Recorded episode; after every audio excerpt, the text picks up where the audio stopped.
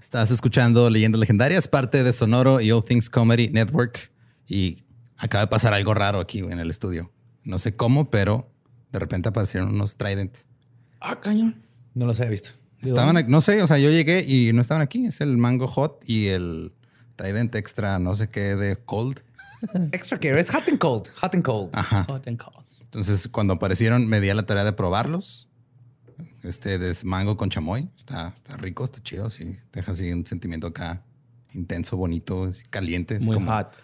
Sí, como cuando hablamos, hab- hablamos de la combustión espontánea, así así como que ese sentimiento de que te estás quemando, pero rico. O sea, nuestra, nuestra leyenda más hot. Es tropicaloso, ¿no? Así como si estás comiendo Como bananas. y Bigfoot en coco. Cancún. Ándale, sí, ándale, ajá.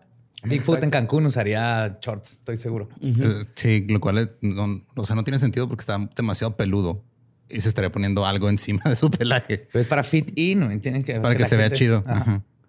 Pero Borre probó los cold. Que este, Ajá, están muy fríos como aquel dato que hablamos del paso de Atlop, que este, pues fue toda una nevada intensa. Este, también siente frío, siente rico. Vortex de Carman en tu boca. Así es, exacto. Y pues ahí están. eh, Si quieren probar los sabores, ahí están. Eh, que los pueden ver en pantalla si lo están viendo, si no, ahí en las. Si nos están escuchando, Ajá. imagínense estar en Diatlov mientras se prenden en fuego espontáneamente. Así es. Suena como algo que, la, la- o sea, la neta es, es una experiencia que solo puedes vivir una vez en la vida. Sí. Y saldrías en leyendas legendarias. Así que los dejamos con el siguiente episodio de Leyendas Legendarias porque se me olvidó checar el número. Creo que es el 127. Probablemente. Ya no te voy a hacer segundas porque luego me, me vuelvo parte de la pendejez. Ok.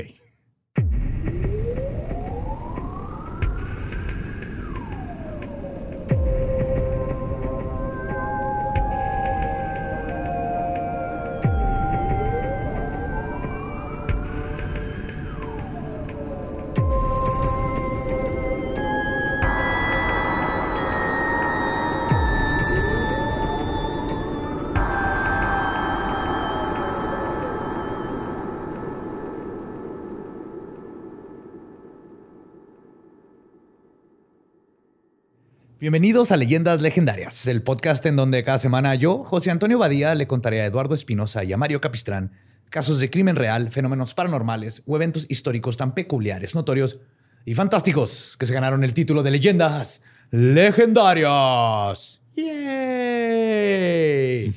Back to Basics. Regresamos de nuevo con otro asesino en serie que les voy a contar hoy a mis buenos amigos que siempre me acompañan. Eduardo Espinosa, ¿cómo andamos? Chido. Debatiendo con Ram sobre si los chetos Flaming Hot que tienen en realidad son Flaming Hot o no, pero todo bien. Sí, estoy viendo esa plática. Sí, sí. Qué, el- qué bonito el señor que los inventó. Gracias, ex conserje, genio de la Gastronomía. gastronomía paperil. Pacheca. Si en algo no la pela todo el mundo a México es en las papas. No hay duda alguna. Y, obviamente, Borre, Mario Capistrán. ¿Cómo estamos? Muy bien, gracias, Joe. Lolo, Ranferi. Los churru- churrumais son los más chidos. Cuando no traes feria. ¿Te gusta lo mismo? No, pero eran de los más varas antes, Ajá, ¿no? sí, estaban como dos pesos, tres pesos. Yo, las, yo sigo triste porque las chips a la diabla ya no existen. Bueno, aquí en Juárez. Bueno, ¿Eran- estado ¿No de es que eran como de habanero? No, No, esas son otras, güey. esas son las de habanero. Se llaman así chips a la diabla. Ah. O se llamaban. Si existen en el sur, avísenme, por favor. Pues ahí les va. Durante la República de Weimar, en Alemania, que fue el régimen político como se conocía entre 1918 y 1933, el país se enfrentaba a una crisis social y económica graves debido a cómo quedaron parados antes y después de la Primera Guerra Mundial. Eventualmente esto daría paso al nazismo unos años después. Y fue en esta sociedad donde nació el peor asesino en serie de su momento. Un hombre que provocó la histeria total debido a la monstruosidad y brutalidad de sus crímenes. Hoy les voy a contar la historia de Peter Curtin, el vampiro de Düsseldorf. Uy, güey. Ajá, sí he escuchado ese nombre. Está bien cabrón este güey. Pues como van a ver, la infancia de Peter Curtin es una placa de Petri de cómo se incuba un asesino en serie. güey. Peter Curtin nació en Koln-Mulheim, en Alemania, el 26 de mayo de 1883. Era el tercero de 13 hijos, pero se convirtió en el mayor cuando sus dos hermanos más grandes murieron tempranamente. Lo ascendieron. Sí. Qué manera tan culera recibir un ascenso, güey. Eh, sus O sea, dos- porque en realidad no lo ascendieron, simplemente la barra bajó. Sí, cierto. o sea, hubo una curva ahí así de. Ah. Pues sus dos padres eran alcohólicos, pero su padre, además de alcohólico, era un monstruo. Los 13 integrantes de la familia Curtin vivían en una casa de una sola habitación. Y no era casa, era un depa más bien. Ok. Cuando el papá llegaba borracho a la casa, reunía a la familia y obligaba a los hijos. No la reunía, ya estaban todos juntos. No mames. Güey, era un depa de, de dos cuartos, güey. Eran 13 cabrones. Bueno, do- Era un 11. cuarto. Era un solo cuarto, güey. Ah, no mames. O sea, estaban era- reunidos siempre. Era, era un rectángulo con una cocina y asumo que periódicos y colchones para Ah, dormir. pinche güey. olor horrible, ¿no? Ajá. Ajá, nine.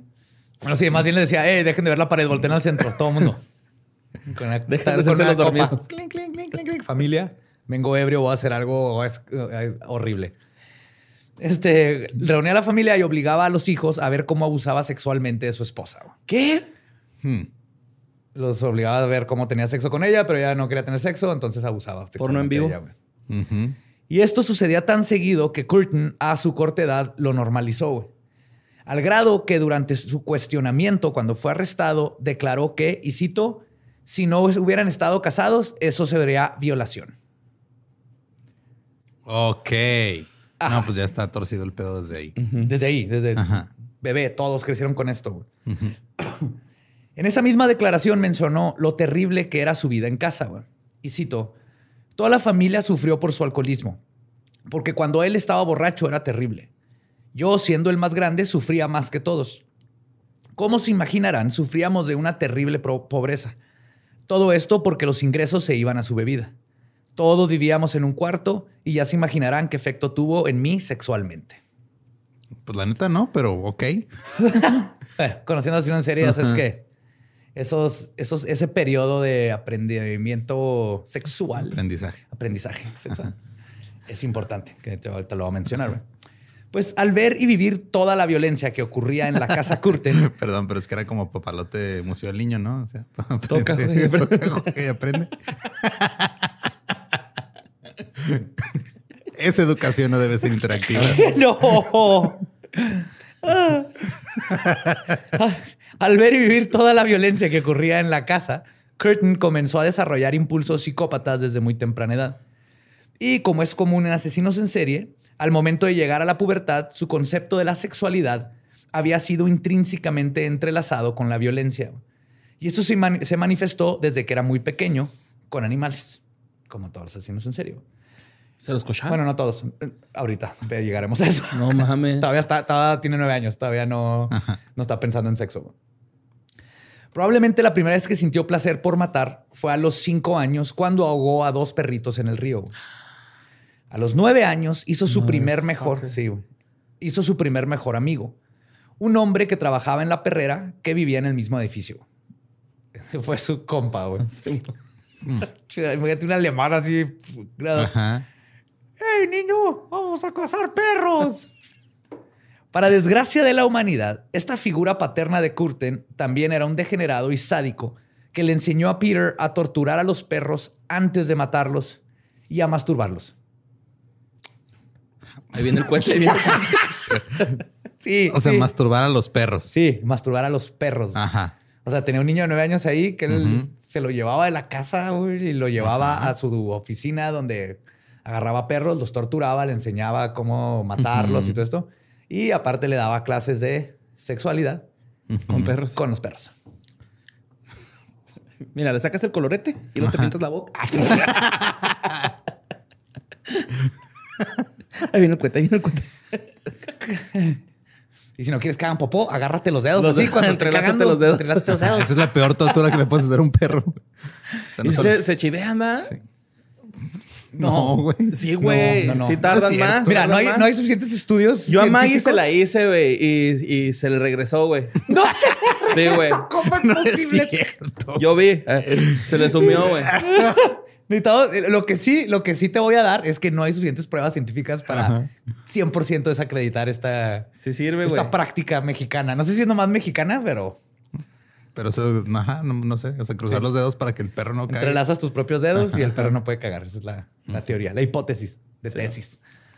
Pues cualquier niño normal probablemente hubiera salido traumatizado de una de estas experiencias con el señor mataperros, pero Peter no era un niño normal. Su trágica crianza lo había hecho inmune a estos actos y pronto se daría cuenta que el no sentir compasión por los animales era el menor de sus problemas. En esas épocas, Peter se salió de su casa después de que su papá abusara de su mamá nuevamente. Comenzó a vivir en las calles tres semanas donde robó para sobrevivir, algo típico para un niño de la calle en esos tiempos. Pero eventualmente la policía lo encontró y, comprobando que lo que parece ser lo correcto no siempre lo es, lo regresaron a su casa después de que su madre luchó porque no se lo llevaran a un instituto de asistencia social. Pues quizás aquí hubiera, habido un cambio. Lo que desconocía su madre y la policía es que es muy probable que en esa escapada fue cuando cometió sus primeros asesinatos. Cuando Curtin tenía apenas nueve años. Se cree que Peter empujó a un compañero de la escuela al río. Cuando el amigo del niño que empujó fue a la orilla para rescatarlo, Peter también empujó a ese niño y los dos se ahogaron. Ah, hijo de puta, güey. Qué cabrón, güey. Sí, esto no se le puede comprobar, pero sí es muy probable que lo hizo. Los pájaros de un tiro. Buenos niños. Dos niños de un río. Pinche Macaulay Culkin y Frodo, ¿no, güey? ¿Te acuerdas de güey? pues la sexualidad de Curtin se desarrolló precozmente y a una edad muy temprana, al estar rodeado de la violencia doméstica y la masturbación de perros con su amigo. A sus 13 años tuvo su primer novia, con la que tuvo sus primeros encuentros sexuales, pero ella nunca quiso practicar la penetración. Entonces, era así por arriba de la ropa, en puro manoseo. Fajecín. Entonces, sí. Entonces, Curtin decidió. Delicioso. Tocando, tocándola y dice: ¿Y, tus otras chichis dónde están? ¿Por qué no tienes dos pezones? Prendido el abdomen. Pues dada su situación, decidió que era hora de penetrar algo y decidió tener sexo con ovejas y cabras en un establo cercano. Sin embargo, verga. eso no era suficiente para él. Gracias a las enseñanzas de su sensei mataperros, Curtin, Curtin había descubierto que sentía mucho más placer cuando apuñalaba a los animales con los que tenía sexo. Y fue así como tuvo su primer orgasmo. O sea, el amigo le dijo, es que cuando matas a los animales se contrae todo y es más placentero, güey. Como golpes en las costillas, ¿no? es como cuando tú decías en tu rutina que el estornudo ayuda, güey. Ah, sí, es, sí, güey. Ayuda un chingo, güey. No me acordaba de o toser. sí, toser o estornudar en el sexo es una bendición, güey. Pues todo esto se convirtió en algo que iba a ser frecuentemente durante toda su adolescencia. Más adelante, el padre de Peter fue encarcelado durante 18 meses por el crimen de incesto al haber abusado sexualmente de su hija mayor que tenía 13 años. No lo, no lo metieron por violación, güey, por, incesto. Y por fin fue aquí donde la madre de los niños pintó la raya, por lo que se divorció del hombre. No me vas a estar poniendo el cuerno con nuestra propia hija. No ¿eh? mames, güey. Te perdono todo menos eso. Ponte condón de perdida. No, traigas enfermedades hasta acá. Que de hecho, el, o sea, sí aprovechó más que nada esto le sirvió a la mamá. Cuando estuvo en la cárcel es cuando aprovechó para pelarse, güey. Porque antes y en la sociedad en la que vivían y todo, era bien difícil que una mujer pudiera separarse de su esposo así nomás, que no la fuera a buscar, que no la regresaran a huevo a la casa. Pero aquí sí ya dijo, fuck it, después de lo que hiciste, vete a la verga y voy a aprovechar que está en la cárcel para pelarse. Y es cuando se fue, toda la familia se mudó a Düsseldorf. A los 16 años, Peter entró como aprendiz a una fábrica de la ciudad donde era normal que se abusara físicamente de los primerizos con novatadas y todo eso que hacen los doctores en la universidad. Algo que solo sirvió para alienar aún más a Curtin. Esta fue una... Pues le, lo golpeaban, le hacían bromas bien pesadas. Sí, todas esas cosas. Ajá, lo rapaban, asumo. Ah, un talquito. Pues esta fue una época prolíficamente delictiva para el joven Curtin.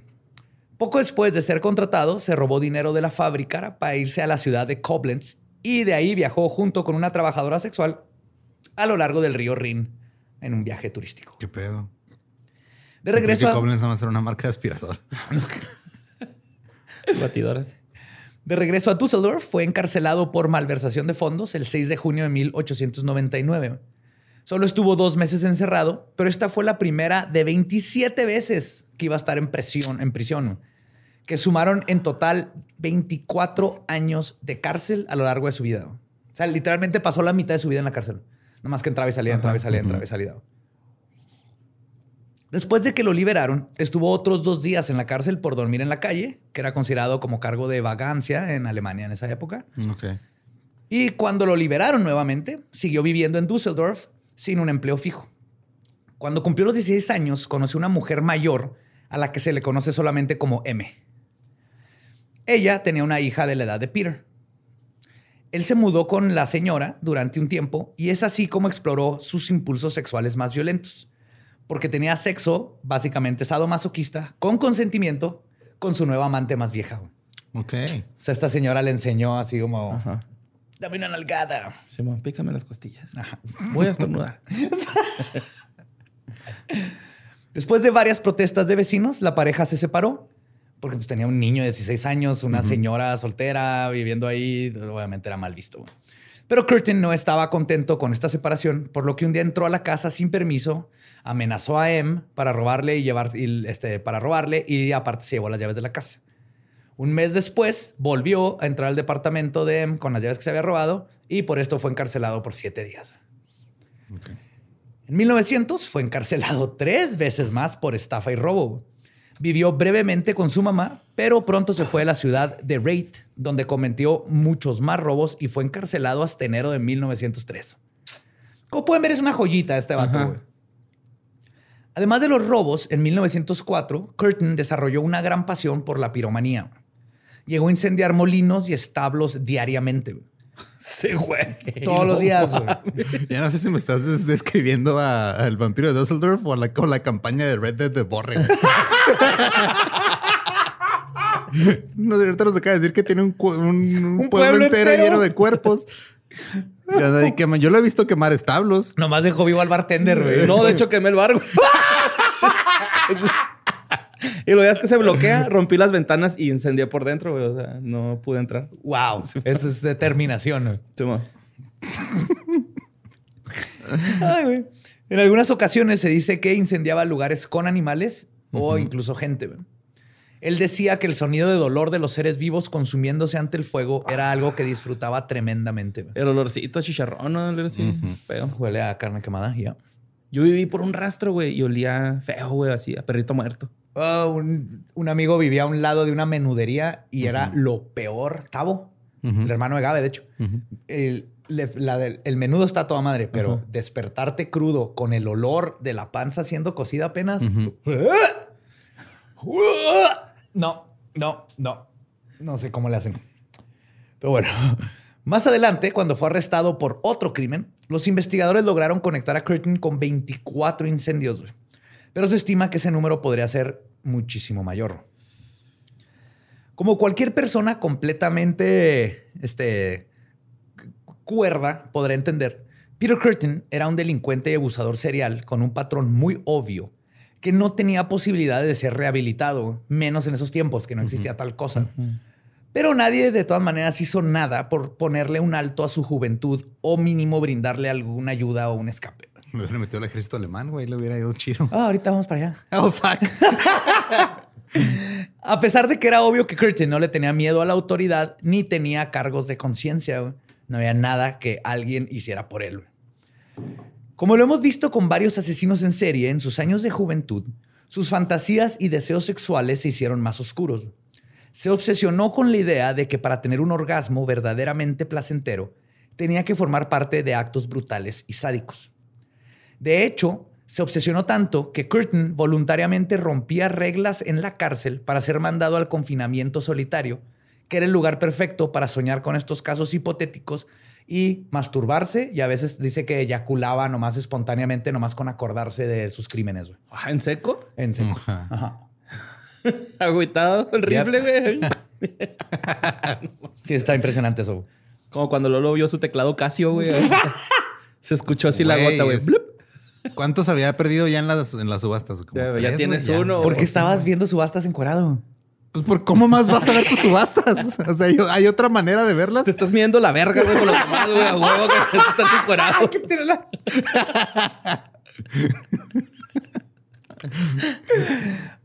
Es para poder meter la información de la tarjeta de crédito sin manos, güey. Güey. Pues todo estaba en su lugar para crear un monstruo. Y cruzar la línea de sus fantasías a matar era solo cuestión de tiempo y oportunidad. Su primer intento de asesinato documentado ocurrió en 1904, cuando Curtin intentó matar a una chica con la que estaba teniendo sexo. La dejó en el bosque pensando que estaba muerta. Fortunadamente, ella sobrevivió, pero probablemente se quedó con este secreto por el resto de su vida, ya que los datos no vinieron de ella, sino del mismo Curtin. trató de ahorcar y creyó que estaba muerta y la dejó. La primera vez. Lo denunció ella nunca lo denunció ni nada. ¿Y, después la dio por ahí? Acá, No, no, lo, que lo ah, después él Es que ahorita vas a ver, él confesó todo. Y ese fue el patrón de Peter Curtin durante toda su juventud. Nunca aprendió nada y su violencia solo se agravó. Al salir de la cárcel se fue a vivir con su mamá y siguió sosteniéndose a través de robos. Luego anduvo con una empleada doméstica que lo dejó porque él abusaba de ella. Después acusó a una chica en un restaurante y le disparó a las personas que intentaron ayudarla, por lo que pasó otros seis meses en prisión. Su vida era un desastre. Además de sus robos e incendios, le gustaba agarrarse a golpes con quien fuera y en varias ocasiones intentó sabotear las vías del tren para que se descarrilara y ver cómo se moría un chingo de gente, güey. ¿Qué pedo con este Güey, este es mi pobre angelito, no, el del diablito, ¿cómo se llamaba? Problem Child. Ah, Problem Child, este, versión este... alemana. sí. ¿Sí? Ajá. Strong. Vamos, está cabrones. Varios años más tarde y después de ganarse una colección de ofensas a la ley y a la moral, Peter Curtin cometió su casi inevitable primer asesinato, del cual estamos seguros que cometió. Como les mencionaba, lo único que Curtin necesitaba para cruzar la línea era tiempo y oportunidad. Y esto sucedió el 25 de mayo de 1913. Entró a un hotel, un inn, que estaba como, ahí como un bar abajo y puede rentar cuartos, con la intención de robarlo. El bombín. Ajá. Y ahí se encontró a Christine Klein, de solo 10 años de edad, güey, que estaba durmiendo en una habitación donde vivía con su familia en la parte de arriba, porque los papás trabajan abajo. Curtin entró al cuarto y le apretó el cuello hasta que quedó inconsciente. Y luego, probablemente el acto más atroz que había cometido hasta este momento, le cortó la garganta hasta casi decapitarla y le penetró con sus dedos. What the fuck? Curtin declaró que al escuchar la sangre salir de la niña, eyaculó inmediatamente. Luego, el asesino salió del lugar sin ser visto. Qué manera tan violenta de darte cuenta que eres precoz, pero. pero sí, pero aquí ahorita vamos a ver. Eso de la sangre se va a convertir en una obsesión, güey, de Curtin. Qué asco. Pero salió sin ser visto, dejando el cuerpo de la pequeña Christine donde él asesinó para que la madre que trabajaba ahí la encontrara en esta horrorosa escena. No mames. Al día siguiente, Curtin regresó a la escena del crimen para revivirlo. Se sentó en un café enfrente al hotel donde se estaba tomando un vaso de cerveza mientras se excitaba por el pánico que había causado. Algo que realizaría más de una vez, convirtiéndose en otra parte de su modus operandi. Ahí se dio cuenta que le gustaba regresar y revivir esto. Y en estos tiempos, que aún no se acuñaba el término asesino en serie, mucho menos era del conocimiento policial que este comportamiento es común entre este tipo de, de criminales. Entonces, jamás imaginaron que el criminal iba a volver a la escena. Para estos tiempos era todo lo contrario. Era un criminal, mató Ni de y se va a ir a la chingada. Sí, no va a regresar. Ya no tiene por qué. Ahora, la única evidencia que encontraron los policías fue una servilleta firmada con las iniciales PK. O sea, el güey todavía dejó ahí como un jajaja, miren lo que hice. Y en lo que tiene que ser uno de los momentos de mala suerte más épicos de la historia, la policía inmediatamente pensó en Peter Klein, el papá de la niña. oh, no mames. compartía las mismas iniciales que Peter Curtin. Esto lo convirtió en el primer sospechoso.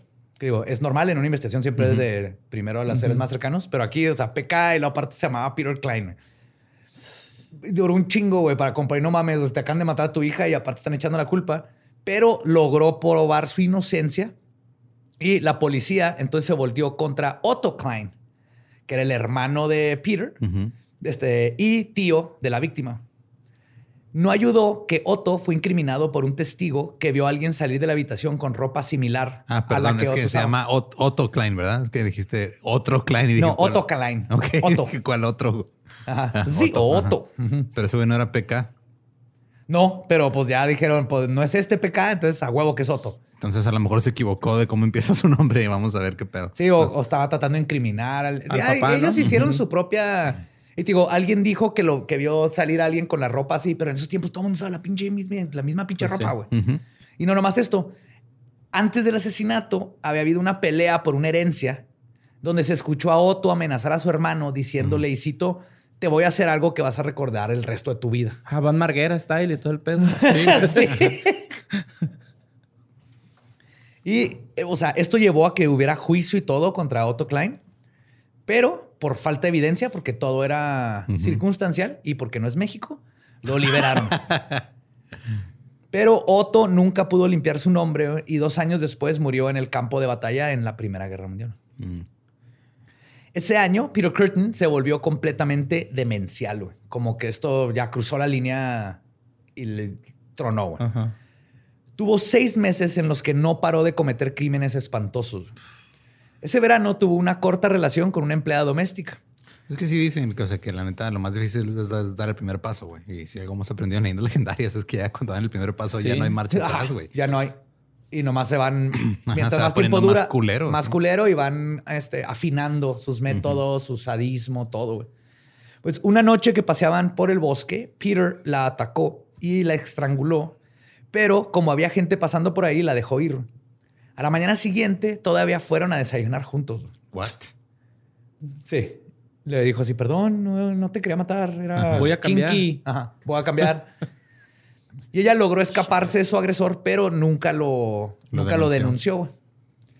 También entró en la habitación de Gertrude Franken, de 17 años, a quien estranguló y eyaculó sobre ella cuando vio que le salía sangre.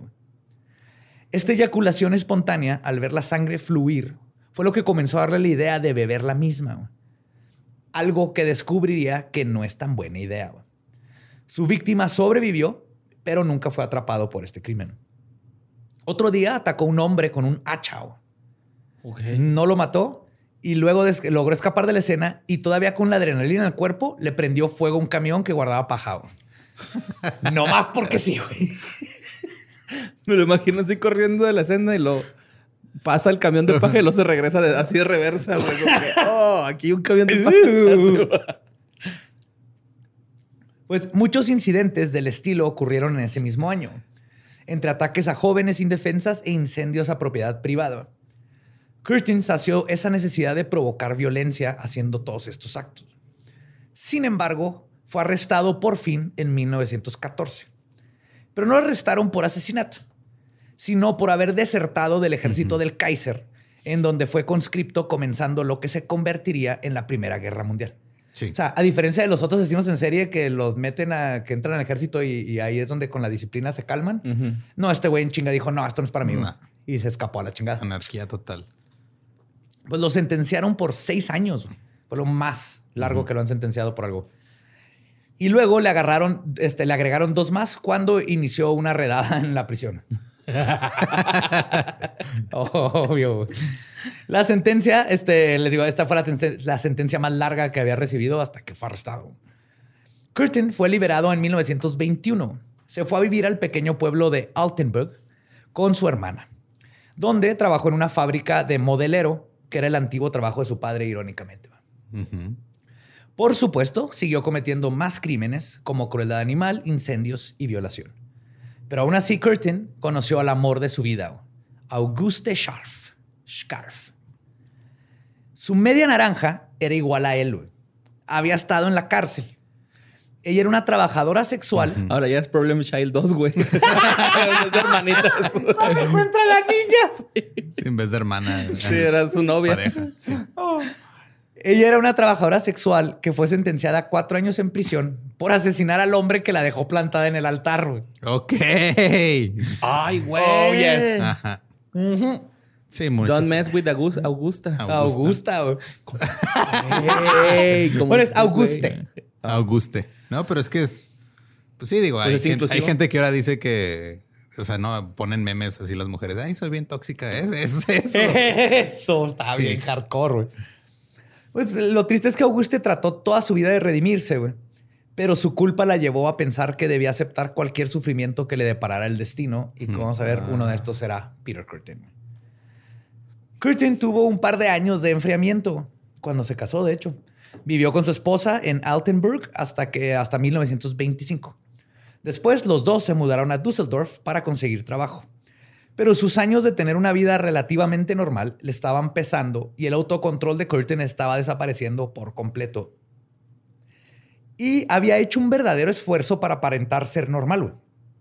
De hecho, para sus vecinos, Curtin era un esposo amoroso, trabajador, un hombre que acompañaba a su esposa al trabajo y se mostraba bien presente en todo el sigue Como Ted trabajando Bundy, como ¿no? sexo servidora. la- No, no. Muy bien, mi amor. Lo estás haciendo. Tose, tose, mi amor. Tose. Yes. Digo, porque ya tenía experiencia viendo a alguien coger. Entonces. podía dar ahí. No, no, ya no este, trabajaba podía dar Una retroalimentación. Retroalimentación en tiempo real, güey. Así no, mi amor. La quita y se pone. Mira, entonces, esto lo aprendí cuando era niño. Yo vi a mi papá, Te muestro mi sabiduría, sí. Pero nadie podría imaginarse que Curtin era en realidad el monstruo que era. güey. De hecho, hasta lo consideraban, fue muy raro porque lo consideraban apuesto, güey. Cuando había dinero se vestía súper bien, elegante para esos tiempos y eh, dentro de los estándares alemanes de los 1900, Ujú. pues era un alemán típico, güey. Sí, ojo claro, blanco, que todos decían, ah, mira, un, un caballero apuesto. Superior. Ajá.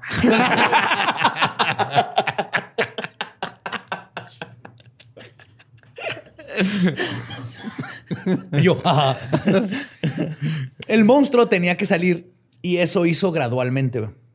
Entre 1925 y 1928 atacó a cuatro mujeres en Düsseldorf. A todas ellas las estranguló mientras tenía sexo con ellas al punto de dejarlas inconscientes, pero no las asesinó. Ok. Como que estaba tratando todavía de, de no cruzar la línea de nuevo. Parecería este, ser, pa- eh, ah, perdón, pareciera ser que una parte de Curtin verdaderamente quería reprimir sus impulsos, pero la perversión sádica de Peter nunca dejó de crecer. Y de nuevo el tiempo y la oportunidad se presentaron y Curtin no pudo decir que no. La noche del 9 de febrero de 1929 se aproximó a Rosa Ollinger de 8 años. Ella caminaba por la calle de Düsseldorfstrasse. Curtin la apuñaló tres veces y luego confesó, confesó que sintió un orgasmo al ver la sangre fluir. O sea, nomás llegó así al azar en la calle. También contó que le echó petróleo a su cuerpo para intentar incendiarlo y lo metió en unos matorrales, pero no logró quemarla por completo. Y esto era lo bien peligroso de Curtin. güey. Era, era como medio Richard Ramírez. O sea, así como este, asesinaba a una mujer y la apuñalaba, llegaba con un güey y le ponía un hachazo, güey. O quemaba un- una carroza con... O sea, nomás el caos, lo que, lo que se le prendía ahí, güey. Como no tenía control de impulsos. Ajá. El asesinato de Rosa Ollinger llevó una racha eh, asesina de Curtin en Düsseldorf. Durante años atacó a mujeres, niñas y a algunos hombres. Muchos de estos ataques no fueron consumados. Tal es el caso de cuando quiso matar a Apolonia Kuhn, que sobrevivió a 24 puñaladas infligidas con unas tijeras. Cabrón. Curtin pensó Pero, que pues, ellas... eran las tijeras para niños de kinder, güey, pues también. De perico. ¿eh? Ah, el plastiquito. Culeras. Es- Les traté de sacar filo una vez de niño y pues, no, no funcionó. no cortaba, nomás doblan la hoja, güey. Se va. De hecho, están mejor para doblar hojas así Ajá. derechito. Eh, Qué chido. mi- no fue culpa de mi cerebro. Fue no comprender que el plástico no se puede afilar tan pelado. Tu papá en la oficina del director. Entonces, ¿ahora qué hizo José Antonio? ¿Ahora qué intentó afilar? Pues Curtin pensó que ya estaba muerta y corrió del lugar. Afortunadamente, ella se pudo levantar y se fue a su departamento caminando después de 24 puñaladas. No mames. Nadie sospechó de él, a pesar de que regresó numerosas veces a sus escenas del crimen, varias veces con las tijeras agarradas en la mano, con la punta doblada, güey, con la que apuñalaba a sus víctimas. Así de valemadrista era, güey. De hecho, este y otro crimen fueron atribuidos a Johann Stausberg. Estoy empezando a creer que los alemanes no son tan eficientes como se les dice que son. No, por lo menos para esto no, ni de pedo, güey. Para carros, yes. Ajá. Para Invadir Polonia. Eso es lo que. Eh, Johann Stausberg, Stausberg era un trabajador con retraso mental que confesó falsamente haber cometido ese crimen después de leer sobre él en el periódico. Ah, fuck. Fue encarcelado y solo se determinó su inocencia hasta que Curtin confesó sus propios crímenes y ya lo tenían en la cárcel. Ah, pobrecillo, güey. Sí. Sí, la policía dijo, sí, a huevo, y está loco, a huevo, nomás un loco puede hacer esto, es él. Pues más adelante, el 12 de febrero de 1929, Curtin se encontró de regreso a su casa con Rudolf Shear. Era la medianoche y Shear venía en claro estado de ebriedad. Shear. Shear. Ah, Curtin, sin razón aparente, lo apuñaló con sus tijeras, güey. nomás porque se lo topó. güey. En esa ocasión, también se sabe que intentó beber la sangre de la, su víctima. güey. Dijo, ahora sí me voy a tomar la sangre. güey.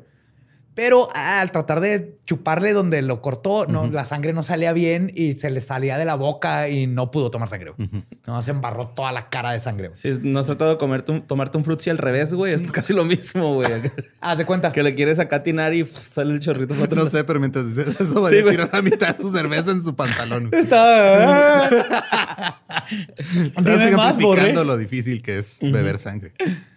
Es- Este reino de terror ocurrió todo el año de 1929 hasta comienzos de 1930. Curtin cometió ocho asesinatos y 20 allanamientos de O sea, morada. ya para aquí ya tenía cuarenta y tantos años, ¿no? Que Sí. nació en el 86, en Ajá, los 1900. No mames. Y todos ellos eran con la intención de asesinar. O sea, la vez que no mató a alguien fue por pura suerte de la víctima. güey. El pánico que se provocó en Düsseldorf se vio reflejado en los periódicos. Por la brutalidad de los mismos, acuñaron el nombre de monstruo de Düsseldorf o el vampiro de Düsseldorf, güey, para describir al misterioso hombre, cuya única descripción que se tenía es que era un hombre blanco y alto, güey, en Alemania. Ok. O sea, Todos. Anybody. Ajá. Ajá. Ajá. Pero aquí nació, igual que en muchos casos por la prensa, el título, el, título, el, el mote de El vampiro, vampiro. de Düsseldorf. Dumbledore. No puedo dejar de Dumbledore, güey. casi Uno de los peores crímenes cometidos por Curtin, ahora el vampiro de Düsseldorf, ocurrió el 23 de agosto de 1929.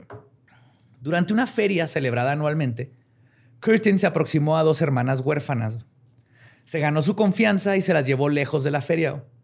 A la más grande, Louise Lenzen, de 14 años, le dijo y citó, ¿podría ser tan amable de comprarme unos cigarros? Yo cuido a la pequeña. En cuanto Luis fue a hacerle el favor, Curtin procedió a ahorcar a, Ger- a Gertrude Hampshire, de 5 años, y le cortó la garganta. Cuando Luis regresó con los cigarros, le tocó exactamente la misma suerte. Las mató ahí así nomás porque se las topó. No mames. Dos huérfanas, güey. Mal pedo. Y Y es- en realidad eso es lo que pasa con los señores que se van por cigarros y no vuelven, es porque también los degollaron, güey. Espero. Quédense con esa idea. no es que no quisieran regresar, es que ya no pudieron. Pues este fue otro de los crímenes que se autoadjudicó Straussberg, el trabajador. Mm. Entonces, como pasó ese, fue el otro que dijo, ay, yo, yo fui, yo fui el que mató a las niñas. Y otro de esos asquerosos crímenes ocurrió el 11 de agosto de 1929. Conoció a otra trabajadora doméstica, Maria Hahn, y le invitó a echar una excursión de domingo con un picnic y todo. Curtin se la llevó. Acuérdense que está casado durante todo este Sí, tiempo. sí. Curtin se la llevó lejos de la ciudad. Tomaron un tranvía hasta un lugar llamado Neandertal, donde se pasaron el día caminando y disfrutando del, del campo. De regreso a la localidad de Ger- eh, Gerensheim, Curtin se la llevó a unos plantíos solitarios. Ahí la estranguló y la apuñaló con sus tijeras, que ya era una de sus marcas personales de asesino serial. Su obsesión con beber sangre finalmente tuvo éxito este, cuando Curtin aprovechó para tomarse toda la sangre que quiso en este momento, pero aprendió que tienes que tener cuidado con lo que deseas y que el cuerpo humano no le gusta esto. Así que se empezó a tomar la sangre de, de su víctima y empezó a vomitar inmediatamente. No mames. Cobre. Luego, Sabor cobre, ¿no? ¿Sabe? hierro. Ah. Es hierro lo que está buscando. Ajá. Sabe hierro bien cabrón. Ujú. Luego puso el cadáver en una zanja de drenaje y lo dejó ahí. Fue, dijo, "Eh", pero todo esto no lo va a detener de tratar de tomar y se sangre. limpió con el agua. Al llegar a su casa, su esposa le preguntó por su apariencia, güey. O sea, por la ropa sucia y sangre. Traía la cara con sangre, Mm, lo que se pone todo vomitado, güey. O sea, todo era una señal inequívoca de que algo estaba haciendo pinche Curten, güey, cuando se iba. Y era una de dos, güey. O le puso el cuerno con una chava que estaba Beso en del sus payaso. días, o. estaba matando a alguien, güey. Y por la cantidad de sangre después de hacer esto. Este, pero eh, Curtin siempre tenía pretextos, güey. Que asumo yo que deberían de haber, haber sido buenísimos. O simplemente, y más probable, la esposa no quería saber nada más porque ella siempre dejaba de insistir. Ajá. Se le preguntaba cuando le decía, "Ah, Se este, echó unos taquitos de. ¿Cómo se llama? El... Sangre vómito. moronga, moronga, Moronga. la moronga. moronga, guácala. Nunca los he probado, güey. Yo, sí, yo, ah, no. Lo que probé son las quesadillas y eh, no me gustaron, ¿Qué güey. son? ¿Quesadillas de ¿De seso? Eso es eso, ajá. ¿Queso y, y cerebro? Ah, pues era puro pinche eso, güey. a mí. Está bien feo. Yo lo que probé el- fueron este, criadillas, huevos de toro. Ah, se llaman barrilitos. ¿No te pateó el toro, güey? no te corneó. No, pues se fueron muy dóciles güey, cuando les estás chupando los huevos. Clásico. De hecho, es la mejor forma de domar un. Deberían de cambiar. Deberían de cambiar los toreros en lugar de estar matando al pobre toro que le chupen los huevos para calmarlo. A ver qué está más cabrón, güey. Se me hace que los A ver, huevos se me hace más cabrón, güey, que el pinche toro. Ya traen sus trajecitos de látex así. Con sus Y le- lentejuelas. y si le y rascas, todo. lo encuentras. Sí, güey, que hagan acá malabares y le van ajá, seduciéndolo en los huevos y el primero que se los chupe bien y el toro se venga, listo, torero ganón. ¡Ole! Y que le den así su vasito de semen en lugar de la oreja. güey. Se lo lleve a su casa si tanto le interesan pedazos de toro. Güey, Güey, me fui por un rancho bien cabrón, ¿verdad? De la tauromaquia. No nieguen lo que no pagarían para ver eso. Nueva rutina de stand-up show, güey. Termine, le echan así el- los mecos así en la cara. ¡Ya! Bueno, Tauromequia. taurón. Ay, güey. Oh my God. Ok. Ah. Ay, güey. Aún así, Peter pensó que lo podrían ligar con, el asesin- con ese asesinato. Entonces decidió regresar con una pala a la escena del crimen y cavó una tumba para María Han. En ese periodo, Peter regresó varias veces a la tumba, inicialmente para irla disfrazando mejor y que no se notara. Pero solito se dio cuenta que dijo, ah, voy a empezar a masturbarme aquí mismo reviviendo todas sus ide- el, el- el momento. Es como el monstruo de los Andes, ¿no? También hacía esa mamada. Simón. De regresar. Simón. Pero lo desenterraba, ¿no? Ese güey. Se pone a jugar con ellos. También este Green River Killer Ujú. hacía lo mismo. Y esto ocurrió durante varios meses. Paralelamente, Curtin cometió otros intentos de asesinato. Después de tres meses de visitar la tumba de María, el asesino perdió el interés. Y en esta ocasión dejó de encontrarle el excitación este, a la privacidad de guardar sus secretos y recordar su primer cerveza frente a su escena del crimen. Lo hizo pensar en la fama. Entonces dijo, ah, ¿sabes qué? Me acuerdo cómo me gustó ver a la gente en pánico y que... La vez de la niña. Ajá. Y aquí es cuando empezó a cambiar un poquito su MO. Por eso en septiembre de 1929, Curtin mandó una carta al periódico con un plano que indicaba dónde se podía encontrar el cuerpo de Maria Han. Otro bien BTK, güey. Sí, miren, van a llegar a un punto, llévense una pala para quitar los mecos, otra para quitar la tierra. Va a estar bien acartonado ahí el terreno. no tengan miedo. Crujiendo. Nada crece. Bueno, a lo mejor uno que otro niño de la tierra va a andar por ahí suelto. No salen de ahí, ¿va? No sé, güey, nunca me he venido en la tierra. Yo sí, no pasa nada. Sí, me quedé pensando así, ah, de una de Samalayuca. Ah, y no fue, ah, y, y los que no saben qué es el niño de la tierra, googleen esa chingadera, googleenla. No es venenosa. No, es un grillo, es un Ajá, grillo es gigante. un grillo Es feo. un grillo de Jerusalén, creo que se llaman. Simón, Pero de todas maneras, toparte uno, yo me topé uno en, en el paso, en un depa, así en el balcón, y entonces está asqueroso. Pero no fue hasta meses después que la policía decidió ver si lo que decía la carta era cierto, güey. O Se les llegó la carta y así de que, oh, ok. Y luego la guardaron. güey. Yo creo. Mataron en su máquina de escribir invisible. invisible. Ajá. Y luego ya después de darle cuerda a su Volkswagen, ahora sí decidieron ir a... Y no fue hasta el 15. ¿eh? Todavía no se inventaron Volkswagen, creo. Ah, sí, cierto. No, no, todavía no. todavía no. Falta, falta un personaje ahí. ¿no? El sí, falta, falta un pintor ahí que se atraviese en la que historia. terminó siendo motivo. ingeniero automotriz. Ajá. Y ahí acaba. Todo bonito. Todo bonito. El auto del pueblo. Sí. De hecho, ajá, Volkswagen. El 15 de noviembre encontraron el cuerpo de María, donde Curtin dijo que lo había dejado. Las, tique- las tijeras hasta ahorita habían sido su arma predilecta por su portabilidad y eficiencia. O sea, era algo bien fácil que podía traer en la bolsa y nadie sospecharía. Pero más adelante decidió cambiar su herramienta a algo que infligiera más dolor y al mismo tiempo confundiera a las autoridades. Porque también se empezó a dar cuenta, dijo, ya tengo, se, si se dan cuenta que es con tijeras y luego me agarran con tijeras, el, necesito cambiar mi modus operandi para confundirlos y que crean que es un chingo de gente. Y eh, el arma predilecta fue una vez un cuchillo, pero en este caso decidió un martillo. Igual, si te trampan y traes un cuchillo, te la pueden hacer de pedo. Pero si traes un martillo, Ah, vengo de soy un trabajador, sí. Sí, claro. ajá. Soy carpintero. Si traes un cuchillo, a ver, pícame esta cebolla, güey. A ver si es cierto. A ver, ¿tú sabes la técnica para Sí, Martillo. cuadritos Ah, en chinga. este clavo. Ah, sí, man. Ah, te- Ahí está. El martillo es la herramienta de los- Dame- del gitano, güey. es mi herramienta favorita. Sirve para todo. Todo lo puedes arreglar con un martillo. Todo. Estoy de acuerdo. Sí. Marcos flojos, este, pues tornillos o, o clavos atorados, Carburadores. disputas familiares, todo puedes arreglar con un martillo. El 29 de septiembre del mismo año, Curtin caminó con su martillo a la estación central de Düsseldorf. Ahí conoció a Ida Roder, una empleada doméstica de 31 años y soltera. Él la invitó a pasar al rato, este, un rato al lado del río Rin. Y así pasaron el día hasta que se puso el sol.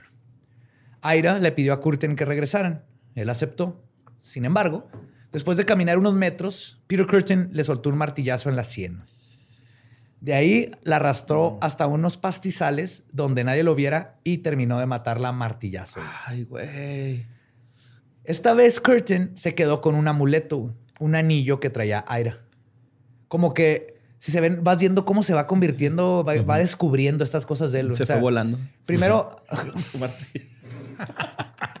Como Thor. Era blanco y alto, güey. Por ejemplo, cuando enterró a, a su víctima y poder regresar a la escena del crimen fue algo que le gustó, pero luego se dio cuenta que prefería que descubrieran los cuerpos, entonces no podía regresar a la escena del crimen, entonces decidió, si me robo un trofeo, puedo revivir el momento con el trofeo. Y él tenía el plan de arrastrar el cuerpo de, de Aira hasta el río Rin para hundirlo, pero abandonó sus planes cuando un hombre que paseaba a su perro pasó cerca y, y huyó. güey. Curiosamente, este hombre era un policía, güey. Y ni, Ni cuenta, cuenta. Güey. O sea, sí vio a Peter Curtin, pero nunca se imaginó que acaba de matar, que iba arrastrando literalmente un cuerpo. Ah, no, pues yo lo vi este, con un martillo y una mujer y asumí que se la estaba clavando. Yo creo que la mujer necesitaba que le colgaran un, un cuadro ahí en el parque. Por suerte, ese caballero traía un martillo, martillo, ahí con él y todo salió bien, creo. No sé, yo soy policía, ese no es mi jale, ¿verdad? Col- colgar cuartos para los albañiles, yo soy policía. El cuerpo de Ira Ruder fue encontrado a la mañana siguiente. Una vez más, Curtin regresó a la escena del crimen para observar excitado a los policías alrededor del cuerpo de su víctima. Once días después, el 11 de octubre, Peter Curtin fue al centro de Düsseldorf para buscar a quién atacar con su martillo. Se quedó parado afuera de un cine y de ahí encontró a Elizabeth Dorier, que digo, es que es lo más creepy porque no tenía un plano. Ajá. O sea, nomás llegaba y tu, tu, tu, movía los dedillos hasta que ve a alguien que se le, le dan ganas de matar. ah, güey". está chida ese güey. Ajá. Curtin la invitó a echarse unas chelas y luego a su departamento. Porque la esposa viajaba acá ratito. Iba a visitar a la familia o así, entonces aprovechaba que no está la esposa. Mm. Ella aceptó, pero él la terminó llevando a un campo abandonado donde también le pegó en la sien con su martillo. Güey, el dolor de esa madre. Sí, ¿no? güey. Sí, cuando te dan un pedrón en la boca, güey, acá pues, duele un cerrote, güey. What? Hablas de contar un pedacito, como diciendo así que sí, sí, como cuando te regalan tu primer borrador. Pues, güey, es que es lo más próximo que me ha tocado así de ese dolor, güey, en la cara, güey. Algo duro, güey. Ya, un, pe- un pelotazo de béisbol. me tocó. No, un pinche rocón. Una cuatrimoto, amigo.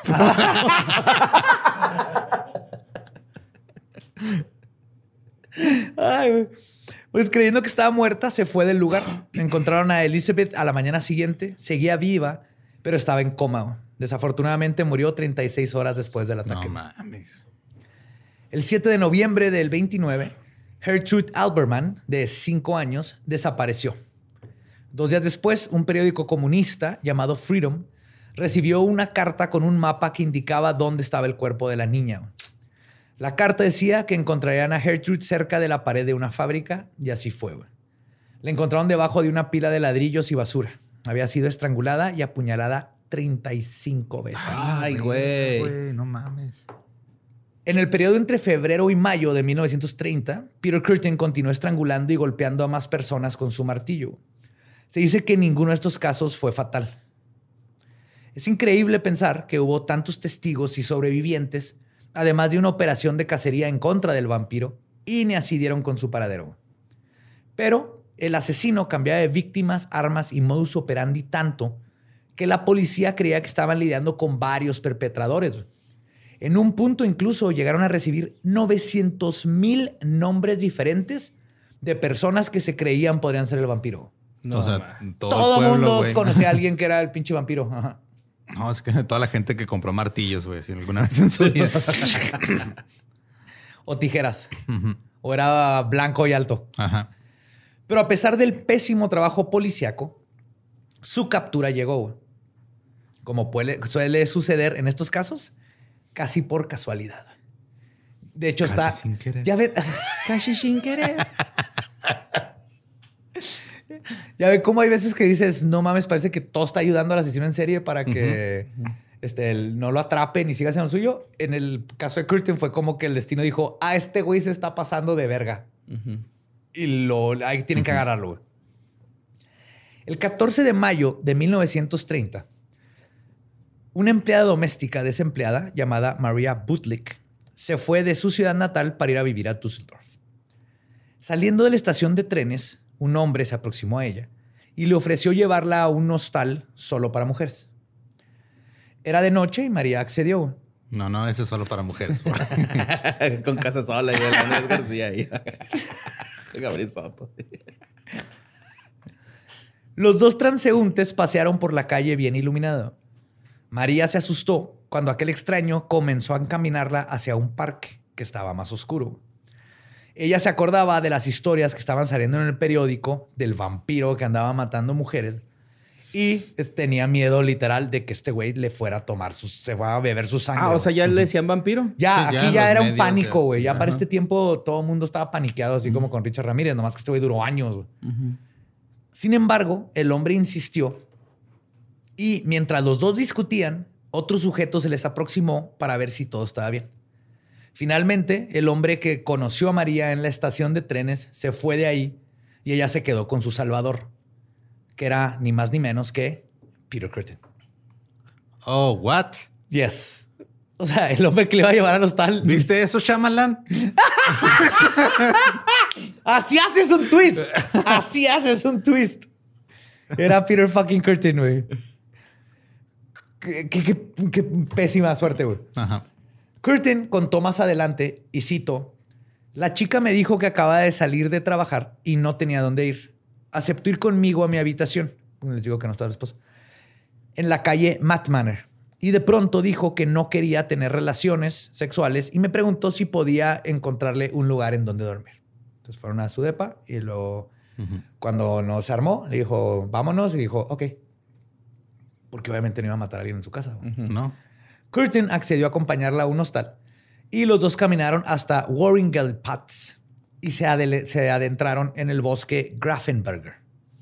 Ahí mismo, Curtin agarró a Butlik por el cuello y le dijo que si podía tener sexo con ella. Y no era pregunta. Abusó sexualmente de María y luego se fue dejándola viva. No, no, no le hizo nada. Y de hecho, cuando Curtin terminó, o sea, obviamente le hizo algo, ¿verdad? me refiero a que no la mató. Cuando Curtin terminó, la acompañó de nuevo hasta la estación de trenes, cuidando bien que nadie los viera en el camino.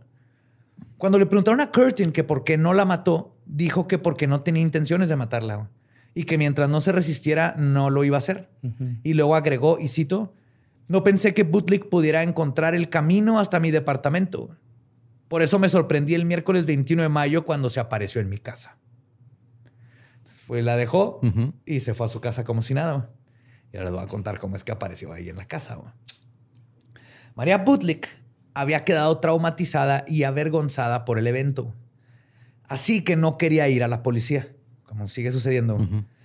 Pero decidió escribirle una carta contándole lo ocurrido a su amigo, el señor Bruckner, el 17 de mayo.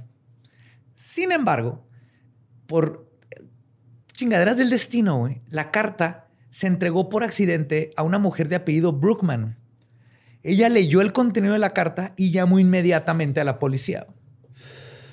María Budlick fue inmediatamente localizada y la convencieron de atestiguar sobre lo, sucedido. Después de todo un proceso, María terminó llevando a los investigadores al departamento número 71 de la calle Matt Manor. Se, acordaba perfectamente, güey. La casera recibió a los policías y los llevó al interior, a un cuarto vacío. Pero cuando iban caminando, María vio a Curtin parado ahí en las escaleras. O sea, Curtin los vio entrar y le pasaron a un lado. Pero en su trauma, era tan grande el trauma de María, que ni con los agentes a su lado se atrevió a decir que él era su atacante. Bullock luego vio como Peter Curtin entró a la casa, a su depa de escondidas, subió hasta, hasta su cuarto y salió con una gabardina y un sombrero. Wow, nada sospechoso. Como Avenger, y no lo vieron los investigadores, güey. Como permiso. No vi un carpintero. Voy a poner unas. Voy a poner. Oh, mira, es el güey que está poniendo cuadras, en el bosque. Parque, ¿te acuerdas? ¿Cómo está? y su perrita, todo bien. todo bien, maestro, todo bien. Pero para cuando María tuvo el valor de decir lo que. Ah, perdón. Este, aún así, aunque se salió, los policías lograron obtener el nombre del agresor, Peter Curtin. Pero cuando María tuvo el valor de decir lo que había visto, él ya se había escapado. O sea, ya cuando dijeron, no, es Peter Curtin, y ella dijo, ¿saben qué? Sorry, estaba en las escaleras, ver a ese güey. Curtin estaba seguro de que ahora sí lo iban a capturar, por lo que decidió contarle lo sucedido a su esposa. O sea, con él. Y no le contó todo. Solo, solo le, le dijo lo último que acaba de pasar le dijo que probablemente sus intentos, entre comillas, por tener sexo con esta mujer podrían considerarse como violación y que probablemente lo encarcelarían durante 15 años por sus crímenes pasados. ¿Sí? Entonces sí le dijo así como, me anda buscando la policía, pero fue por esta última mujer. Sí, o sea, fue por esta. O sea, no me, no me, están buscando por la vez que llegué. ¿Te acuerdas cuando llegué lleno de vómito y sangre? Uf, déjate cuento. Esa estuvo bien cabrona. No es por esa, es por esta nueva. Es por esta, nada más. Es que se ve en culero, mi amor. No, no, no tome sangre, mi amor. Moronga, tal vez. Pero sangre así, no, no, hay que cocinar todo. Entonces, Curtin salió de su casa el 22 de mayo y se fue a dormir a un cuarto en Alderstrasse. Curtin dijo que, y cito, durmió plácidamente hasta la mañana del viernes. Ashlock. Ashlock. Pendejo en ah. alemán. No digo que sé decir en alemán. Para ese momento no habían evidencias que lo ligaran al caso del vampiro de Dusseldorf. O sea, no estaban buscando por eso. Están buscando por el, la violación. Pero aún así, Curtin sabía que su tiempo se estaba acabando y no que no podría seguir toda su vida con esta farsa. En un escrito suyo, suyo, Curtin describió lo que ocurrió el viernes 23 de mayo. Dice, y cito, hoy día 23 en la mañana le dije a mi esposa que soy el responsable del caso Schulte y que agregué, sí, que agregué que probablemente estaríamos separados unos 10 años o incluso para siempre. En ese momento, mi esposa estaba inconsolable. Me habló sobre el desempleo, la pobreza, que moriría por inanición cuando envejeciera. Me dijo que debería quitarme la vida y luego que ella haría lo mismo, dado que su futuro carecía de esperanzas. Luego, esa misma tarde, le dije a mi esposa que la ayudaría. Sí, entonces estuvo platicando con ella, le dijo, ¿sabes qué? Sí fui yo. O sea, ya valió madre. Y la esposa le dijo, güey, hay que matarnos, güey. O sea, si a ti te arrestan, yo ya valí madre. Yo no puedo mantenerme sola. Y con esta situación, güey, Peter le dijo a su esposa, decidió decirle a su esposa que él era el vampiro de Dusseldorf. Y le contó cada uno de sus asesinatos. La razón de esto es que había una recompensa que se había ofrecido para quien lo pudiera entregar a la justicia. Ah. Ok. Dijo Peter y cito, me costó trabajo convencerla de lo que haría, este, de lo que haría no poder ser considerado como, perdón, me costó trabajo convencerla de que lo que haría no debería de ser considerado como traición, sino al contrario, ya que ella le haría un gran favor a la humanidad. Fue hasta esa tarde cuando me dijo lo que haría y que ya no cometería suicidio. güey. Entonces básicamente le dijo, Entrégame. ¿sabes qué? Entrégame, te quedas con toda la recompensa y tú ya, Ya vives a gusto y ya chingaste. Después de confesar, Curtin tenía pensado cometer su asesinato más espectacular y brutal antes de ser arrestado.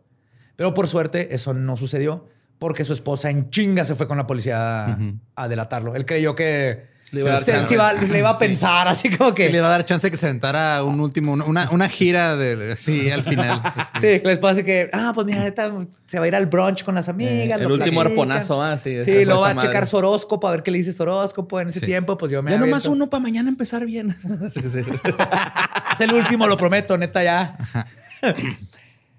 Pues el 24 de mayo de 1930, la esposa del asesino le contó todo a la policía y les dijo que había quedado en encontrarse con él afuera de la iglesia de San Rucus a las 3 de la tarde. A esa hora, el área fue rodeada por cuatro policías que le apuntaron a Peter Curtin. El vampiro de Dusseldorf simplemente sonrió, no se resistió al arresto y dijo, y cito, no hay necesidad de espantarse. Ich nice, nice.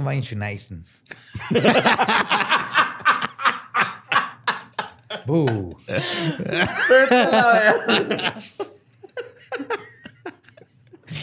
y, y- y bajo arresto, Curtin confesó con terrible franqueza todos los horrores que cometió en una larga entrevista con el profesor Carl Berg, un psiquiatra que hizo un estudio sobre el asesino llamado El Sádico. De hecho, ahí pueden leer todo, están todas sus confesiones. Es un chingo, güey. Se contó todo como si nada. Joe Berg se ganó la confianza de Peter Curtin al instante, güey. Y esto provocó que la confesión de Curtin fuera más que detallada, güey. cosa que dejó literalmente boquiabiertos a los investigadores. güey. Aunque Curtin estaba siendo investigado por unos cuantos crímenes, él terminó confesando de un jalón 79, güey.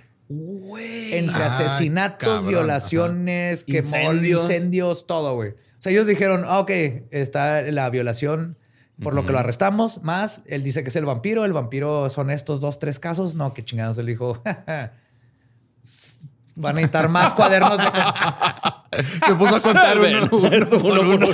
Um, eins, María, zwei, Carla, drei, vier, ah, cuatro es vier, fünf, sechs, sieben, acht, neun. De hecho, Alemán describió avanzado. incluso perfecto, a su perfección este, las semanas. Ah, perdón. No, no, no.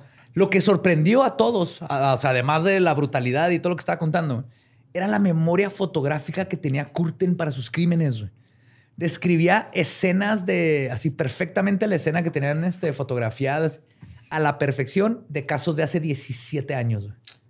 ¿Qué pedo? Y se acuerda de todo, de la persona que traía puesto, dónde la apuñaló, todo, güey. Que a veces en varios asesinos en serie pasa, güey. Se queda como bien grabado esa experiencia. güey. Pues si se venía nomás de acordarse, güey. Ajá. A huevo que lo traía bien Oh, presente, yes, ¿no? buen punto, sí.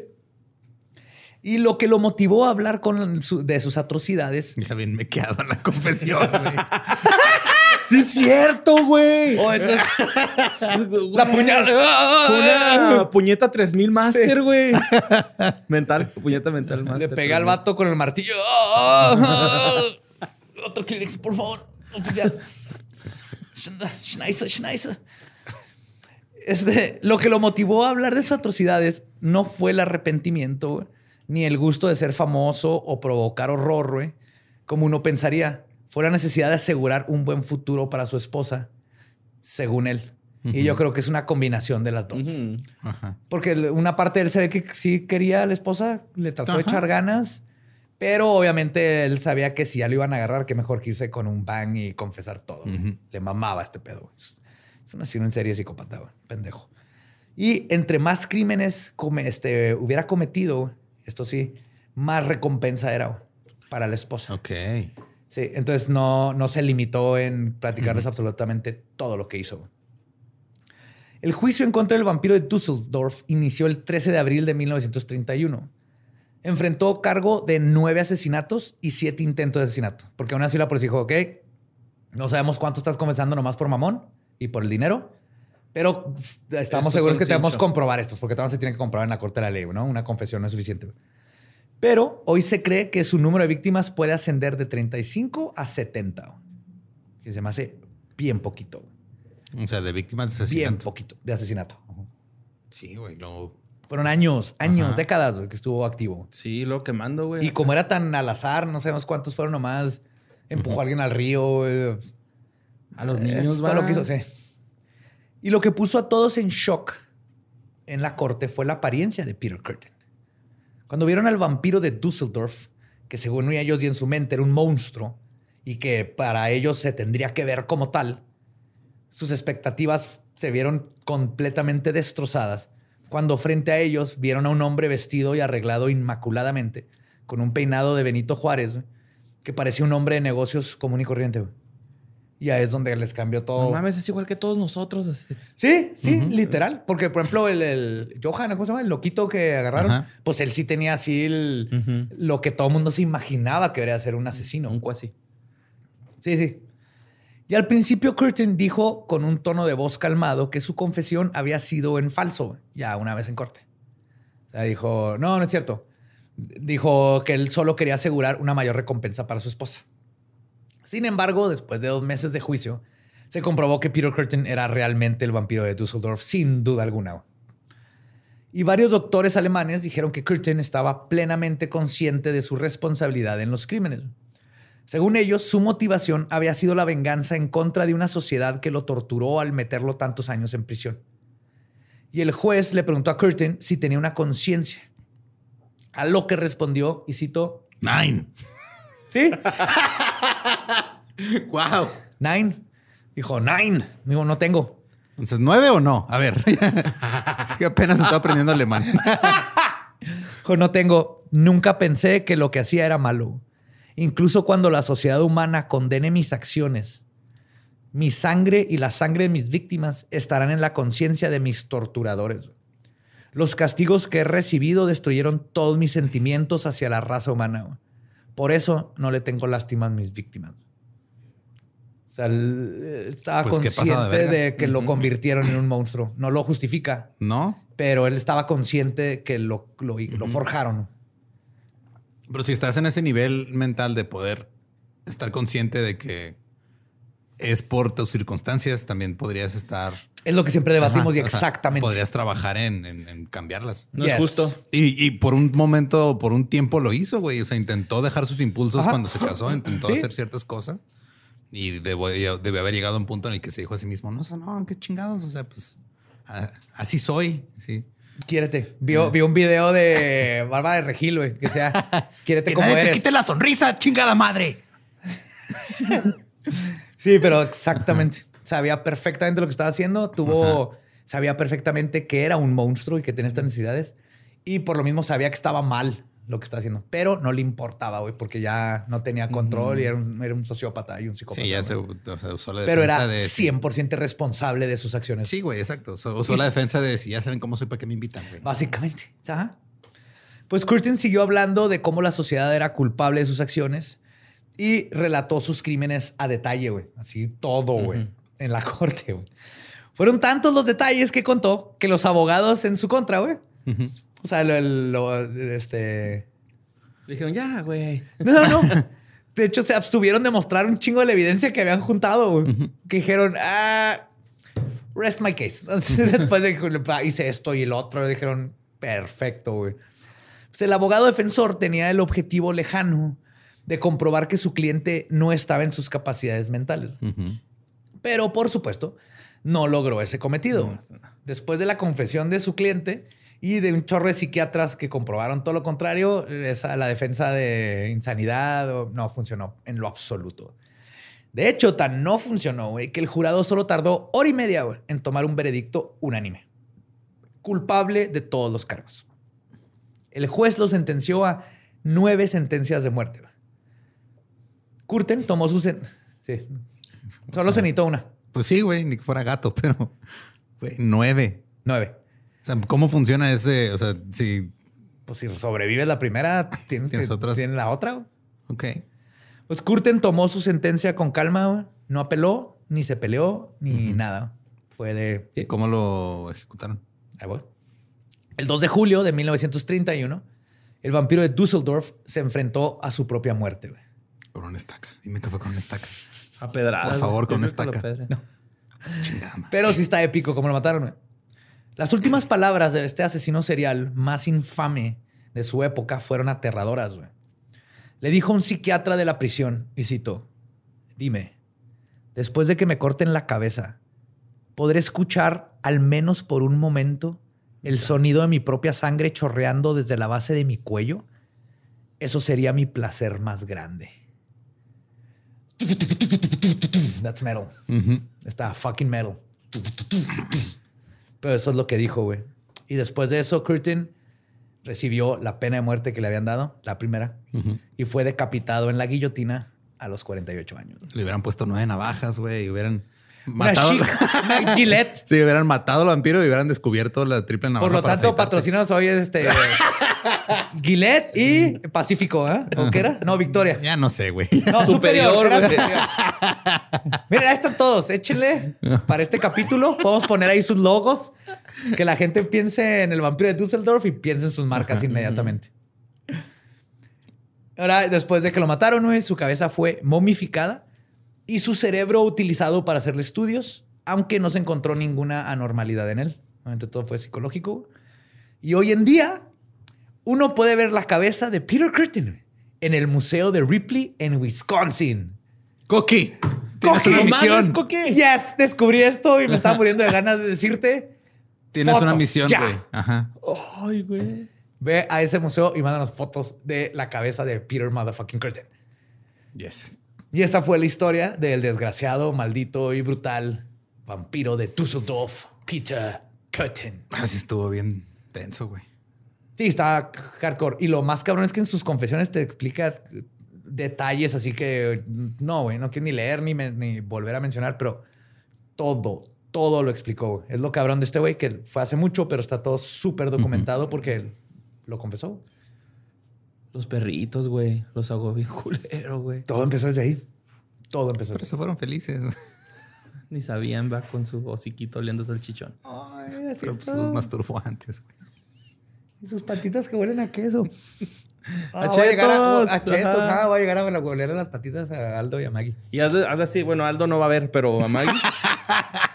Entrelaza los dedos, vas a ver. Güey, estar bien Ese es cabrón. buen experimento. Para, Sí. Porque así podemos saber, uno, si funciona y dos, si tienen que verlo o si es Sí, psíquico. ah, Simón. Si es telequinesis anal. O sea, estás, estás contrayendo el ano del perro, güey. Sí, sí pasa. Yo vi es cómo como- se regresó. Es que no se puede. Ujú. Ah, y de hecho, no sé si sabían, pero hay una película clásica que se llama Citizen M. Nunca lo he Está visto. basada ¿Está basada en, este güey? en Peter y el, y el este, Fritz Lang. ¿Es Fritz Lang?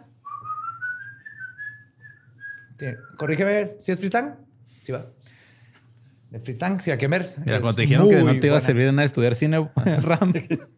Es de esas carrete. Justo, justo iba a decir que si has estudiado cine, te pusieron esa película. güey. Ok. Yo ahí la vi. Ajá. No, pues que yo no lo he visto. Sí, Pues este, nos, nos síganos en todos lados como arroba leyendas podcast. Y a mí como arroba ningún Eduardo. A mí como arroba Mario López Capi. A mí me encuentran como El Va Diablo. Nuestro podcast ha terminado. Podemos irnos a pistear. Esto fue palabra de Beelzebub. Love you.